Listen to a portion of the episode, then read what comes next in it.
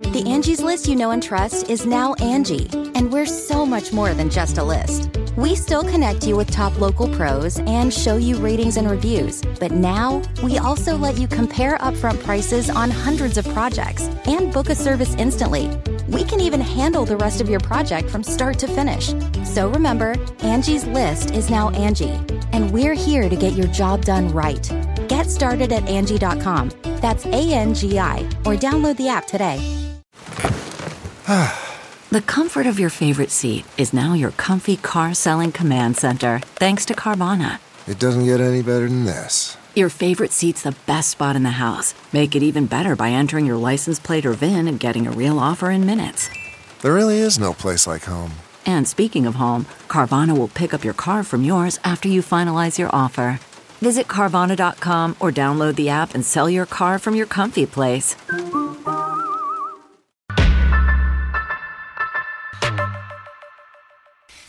Hi, everybody. I'm Fran Spielman, and with me is the Fraternal Order of Police President Kevin Graham. Thank you so much for joining us. Thank you. And happy me. summer if it ever arrives.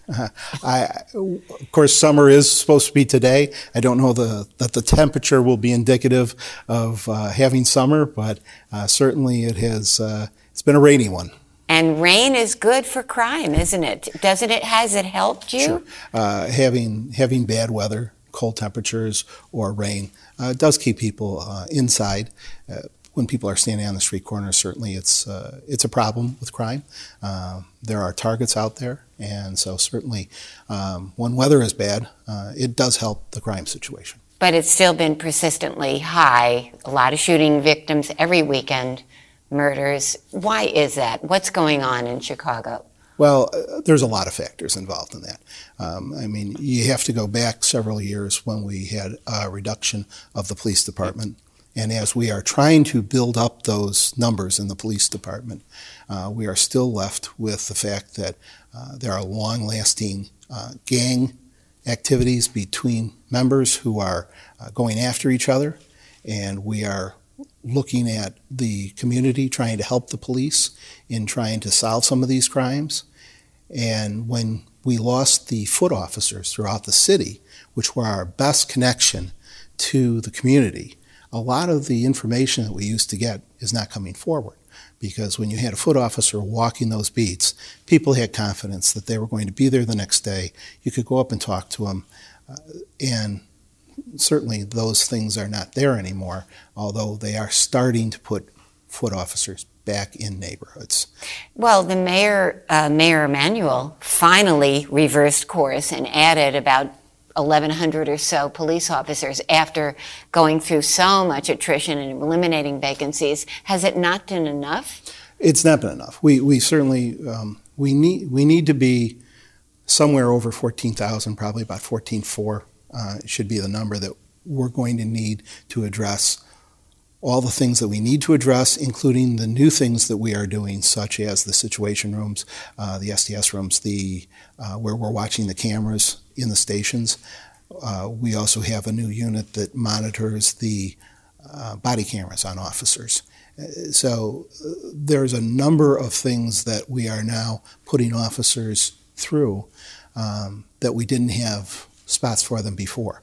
And those have to be manned by policemen because it's important to have sensitive information safeguarded. So we have 13.5 now, and we need 14.4. That would be about the number that we need to do everything. And yes. how do you propose we pay for that? Because the salaries of these extra cops that Mayor Emanuel added escalate after 18 months. So there's a, already a problem learning how to pay for that at Well- a time when the city is so short. I, I'm hoping to have a meeting with the mayor at some point, and certainly I don't come to the table without some ideas on how to pay for those. Okay, can you share a few now? Uh, You know what? I think those need to be shared with the mayor first. Uh, we'll see if she accepts those ideas. Uh, but I do believe the proper place to do that first is with the mayor. She's the one that has to decide how to pay for things, how the budget goes. And certainly I, I have some ideas. I have some ideas on how to reduce crime, and, and I will share those with her uh, when, if and when we ever have a meeting. Right, which brings us to the point of if and when you ever have a meeting, because she's sort of frozen you out, hasn't she? Well, you know, one of the things that I have always prided myself on and running my organization is communication. We try and keep open lines of communication with people, with, um, and we're trying to keep open lines of communication with the community as well. And we're doing some things that haven't been done before. Uh, and one of the things that I would like to see is that the mayor uh, try to meet with the FOP and try and resolve some of these uh, ideas, beliefs, myths, uh, animosity, whatever you might, might want to call it, so that we can have a real dialogue and try and keep the people of the city of Chicago safe and try and keep the police officers safe. I'd also like to address the suicide rate in the police department, which is also very important to me. Right, and she went to the police board this week and she talked about the suicides, the seven suicides in recent months, and she accused uh, Superintendent Johnson of not leading on this issue. They've added clinicians, they've added from, they've doubled the number from six to 12. She doesn't think that's enough. What do you think should be done on the suicides, and why are so many officers committing suicide? Uh, it is a it is a complex issue, but this is a very depressing job. Uh, it makes it the, the problem's compounded when officers are denied time due, uh, denied time due to be with their families, to be denied time due to go on vacations, uh, it, especially after it's been approved. Uh, along with some of the other uh, problems that we have, uh, some of the community uh, don't understand what we have to do. Uh, we have done in the past a poor job of communicating with the public. Uh, when you take away, as I already said, the foot officers, which were our greatest avenue towards the community, uh, you really shut out people to uh, communication between the public and the police department. We want to change that. Uh, I have been meeting with some of the uh, reverends from around the city, trying to see what we can do to try and work together and show that the, the people that were there to keep them safe. This is a very difficult job. It is a very difficult job when you go home at the end of the night, too. Uh, you see things that most people will never see. You see them on a continuing basis. Uh, I not only was a, uh, uh a, crisis intervention officer, I was also a peer support officer and a peer support team leader. I've talked to many officers who have been contemplating suicide. Um, I was happy that they called because. Did you talk anybody out of it? Oh, several, yes. And so I think the we do have mechanisms in place to help that. But is 12 enough? 12 clinicians. Uh, well, we also have peer support people, uh, and, and I don't want to underestimate those.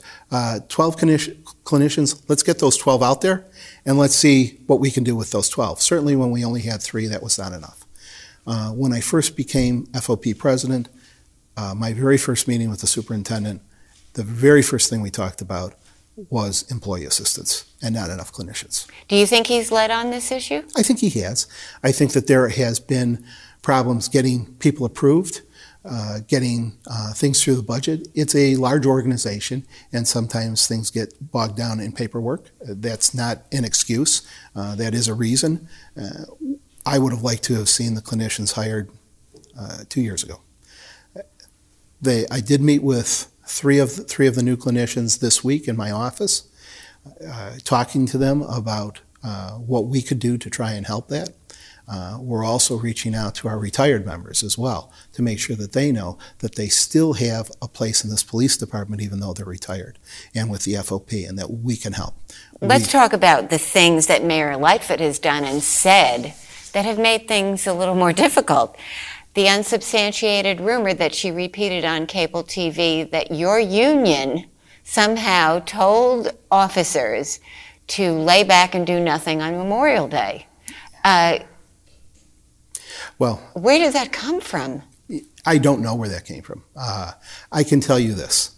On Memorial Day weekend, I was out backing up officers in the 3rd District, the 7th District, and the 19th District. I was out there talking with the officers, at roll call. I also went on uh, calls to back them up. Now, why would I say those things if I myself was out there? I wanted to make sure they knew that their union president was out there on a weekend along with them. If their time was canceled, they should know that their union was also going to be there standing by them. Now, why would I ever say anything like that if I was going to be out there? Um, there's no truth to that. I, I, I will say this that How I- undermining was that to morale, though? uh, and, and a lot of people would have liked me to have come out harder on the mayor than, than what I did. Um, I made it very clear that was not a true statement. I don't know where she got that. Uh, I, I also know that this was, she was only, uh, she was very new to the job. She only had a week or two in. Uh, and so I, I've tried to be You pulled your punches. I, I, I did pull my punches. Um, I want this mayor is going to be there for the next four years. I want to have a dialogue. I want to try and solve the crime problem. I want to help her solve the financial issues in this city. We are there to be partners. We are there to try and look at things.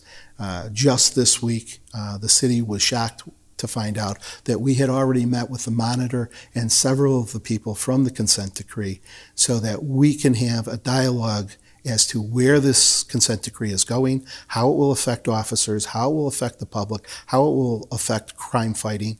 And so we took that on ourselves. To, and so, so you're saying that if I was totally opposed to the consent decree and trying to stop it at every turn, as she claims, I wouldn't have done that. you know, we have this in front of the Supreme Court. We do believe that this is a civil rights issue which should be handled by the U.S. government. Uh, we already had Jeff Sessions, who at that time was the Attorney General for the United States of America, who said there should not be a consent decree. The Justice Department has been working on collaborative efforts. What they've seen in the past is that consent decrees don't work, that there's very little change, that oftentimes immediately after a consent decree goes into effect, crime actually goes up.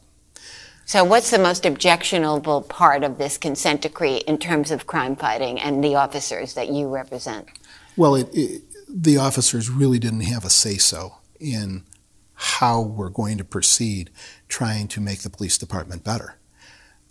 That's a real problem when going forward. I was there when the judge, when Judge Dow held uh, his fairness hearings. There were people coming in that were telling stories that were just absolutely not true. Uh, I, I was familiar with some of those stories. They were saying things that were incorrect. There were people that were coming that didn't live in Chicago uh, that are giving testimony. Some people from out of state. And certainly the ACLU had a clipboard and was checking people off as they came in. We didn't have that kind of um, uh, group effort. We told officers if you want to come and say something, come and say something. Certainly the FOP, the other unions came and said, look, you guys put a consent decree together. Um, it was shot down by the United States government. The, at that time, Mayor Emanuel and the Attorney General, Lisa Madigan, uh, she brought a lawsuit. Uh, the mayor accepted that within 48 hours. Yeah, she forced his hand. She, she did.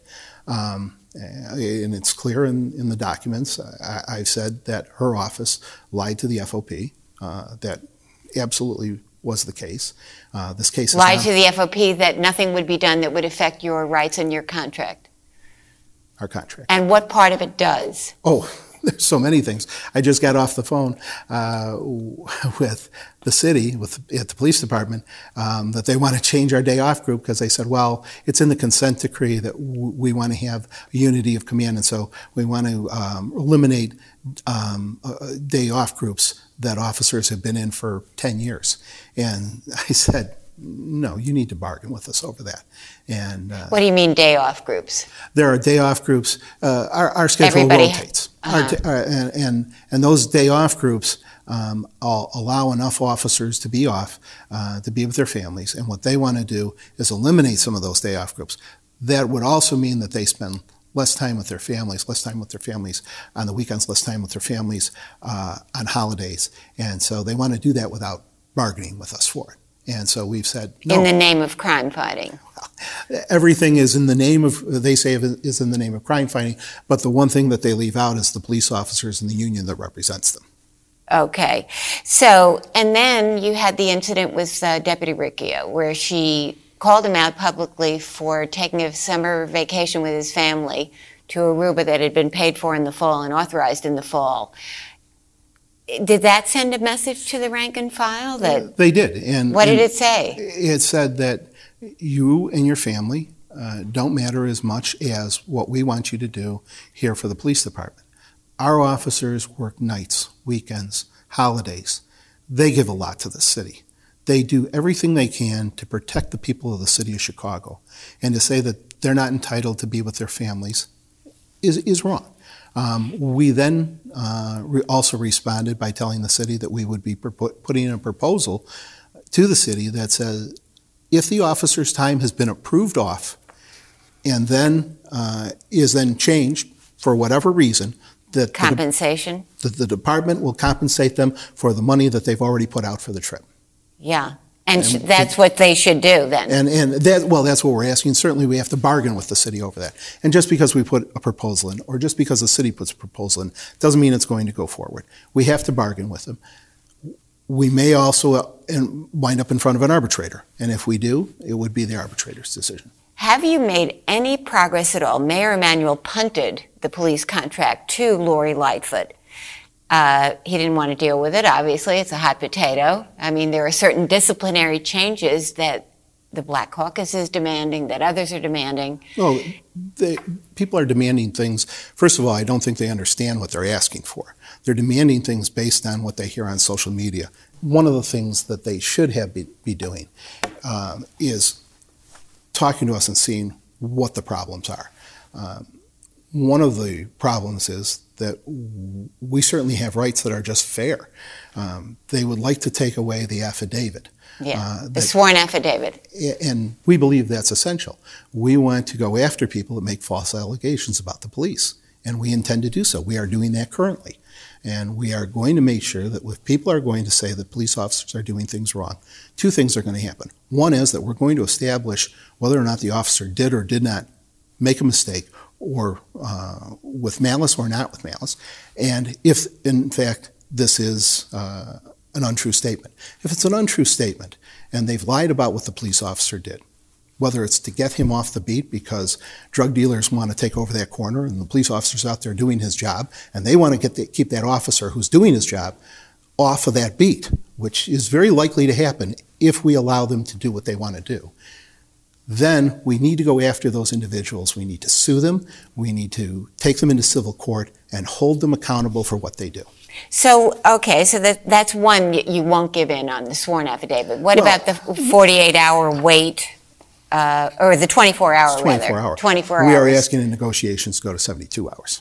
You want to go to 72 hours. Sure. And this, to the viewers, is giving officers that much time before providing a statement after a shooting. Yes. 72 hours? Yes. Th- that sounds uh, like time to get your story straight. It's the same amount of time that the federal government gives their federal agents to give their, their statements to. And what's the reasoning behind Well, that? Well, it's because when you're in a because for? when you're in a traumatic incident, oftentimes you have eliminated things that you just don't remember. Um, I can tell you this from somebody who's looked down the barrel of a gun when somebody pulled the trigger, uh, that it is a it is an experience, and all you see is the end of that barrel, and it looks about uh, as, as, as big as your fist, even though it might be a small caliber gun.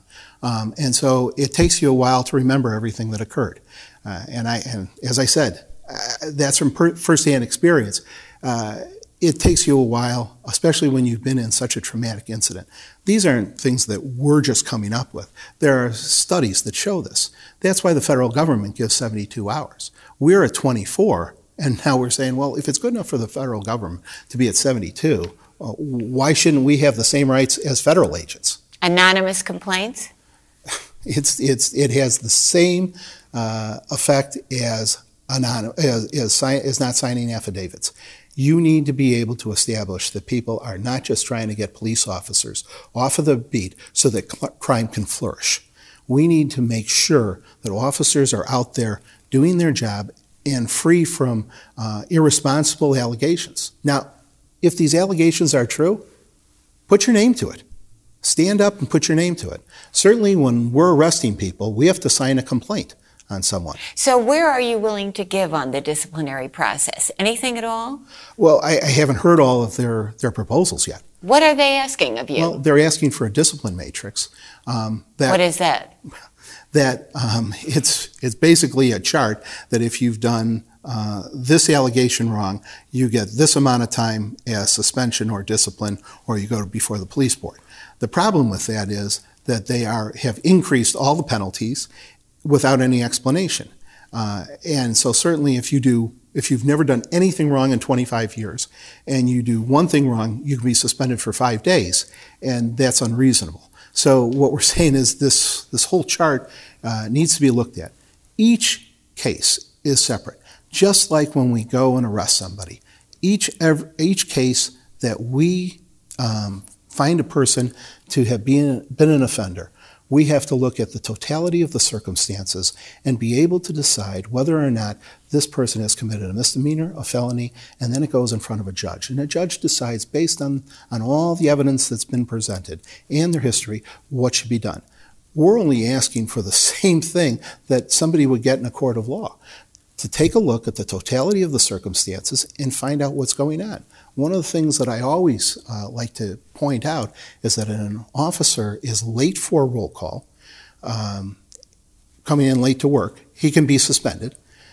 However, the person who lives across the street and is late because he do, can't seem to get his act together is certainly different than the officer who has a handicapped child and needs more attention that day. Those are two different situations, and you have to look at them that way. You cannot just say, these are the uh, these are the set of circumstances. We have a discipline matrix, and we're going to give everybody the same no matter what. That's not a fair way to look at things, and you have to be open minded. Just as we expect police officers to be open minded every time they approach a situation and have to determine whether or not somebody has done something with malice, they did it intentionally, or whether it's simply a mistake. And Civilian police review.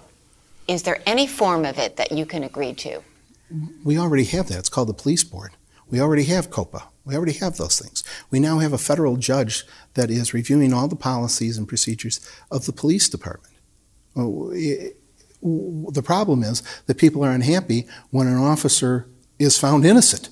They still want to have another bite at the apple to try and attack him and or her, and that's the problem. You know, you cannot just keep going after the police and saying, well, there must be something wrong. Well, there might be something wrong with our society. There may be something wrong with not putting enough economic development into a community. There may be something wrong with somebody not being a real parent to a child who's out committing crimes. Those are all possibilities, but you can't just keep attacking the police and saying the police are the ones that are wrong.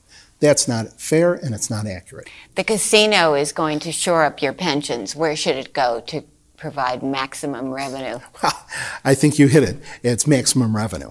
Um, Where does it need to go to provide maximum revenue? You know, downtown, right? I, I I'll be honest with you. When it comes to where that casino is, I don't know where the the locations are that right, they can put it. Right, but You want it to get maximum revenue, absolutely, right? absolutely. Yeah. I do, and I've said this. I've said this to a number of people. I don't think you're going to get maximum revenue if you put a casino on the far southeast side of the city because people say, if I just go uh, five more miles into Indiana, uh, then uh, somebody who is a smoker will be able would rather go to the Indiana boats. So I, I, think there is something about being closer to downtown. I'm, I'm, I, I don't know all the sites. Uh, I do believe that economic development does need to go in some of the south and, and western parts of the city because we have too much vacant land and not enough job opportunities. And I think that we can put things into those communities that are going to uplift those communities. I don't know, necessarily know that a casino is necessarily the way to go why not go to arbitration with your contract? I mean, really, do not pass go, do not collect $200 like they used to say in Monopoly. Um, that's and certainly some of my own members are asking that question. The reality is that under the law, we need to negotiate these items first. If we go straight to arbitration before we negotiate those things, the arbitrator can send it back and send it to a mediator, which we have never had luck with on either side because we both know where we're going to be. So we have to sit and go through the process of negotiating each and every item that the, each side has brought forward and to come up with reasons why or why, why not have these things go into effect. But hasn't really, uh, isn't arbitration leverage for you because an arbitrator is likely to do nothing on the disciplinary stuff and just hand down an economic thing? Uh, well, what an arbitrator will do is they will look at the things that are broken. Now, if the city can establish that there are, are broken policies, um, then an arbitrator will look at those. Uh, the reality is that they're not broken. Uh, I've already s- stated here today that people want additional bites at the apple to try and persecute police officers for really doing their jobs. Um, it, I would like to see the police department standing up more for the officers when they have done a very tough job. And certainly, sometimes that's a problem for the police department because they are also trying to pacify community who believes that there is something going on, something underhanded, when there isn't. Um, I, have said it before, and I'll, I'll, say it again. I know nothing about a code of silence. If if the people who are making those accusations knew something, then they should have done something about it because I don't know anything about it, and nobody's told me what those accusations and who those people are. And you even have a couple of officers who are going to testify against their brethren in a trial that's going to come up in, in the fall. Is that proof to you that there is no code of silence? I expect police officers to do their job, to testify honestly, and to do their job even when it involves uh, a fellow police officer. And, and I've always said that. I've been a police officer for more than 35 years. Uh, I don't know of any time that I have ever seen a police officer say, we're not going to follow through with the law because he's a police officer. I, have seen them. But I mean, sympathy. is this trial thing proof that there is no? Oh, I, I, think there's a lot of proof that officers um, are going to do their job, and they do it in a upstanding and professional way every single day. Uh, you know, we have officers who make mistakes.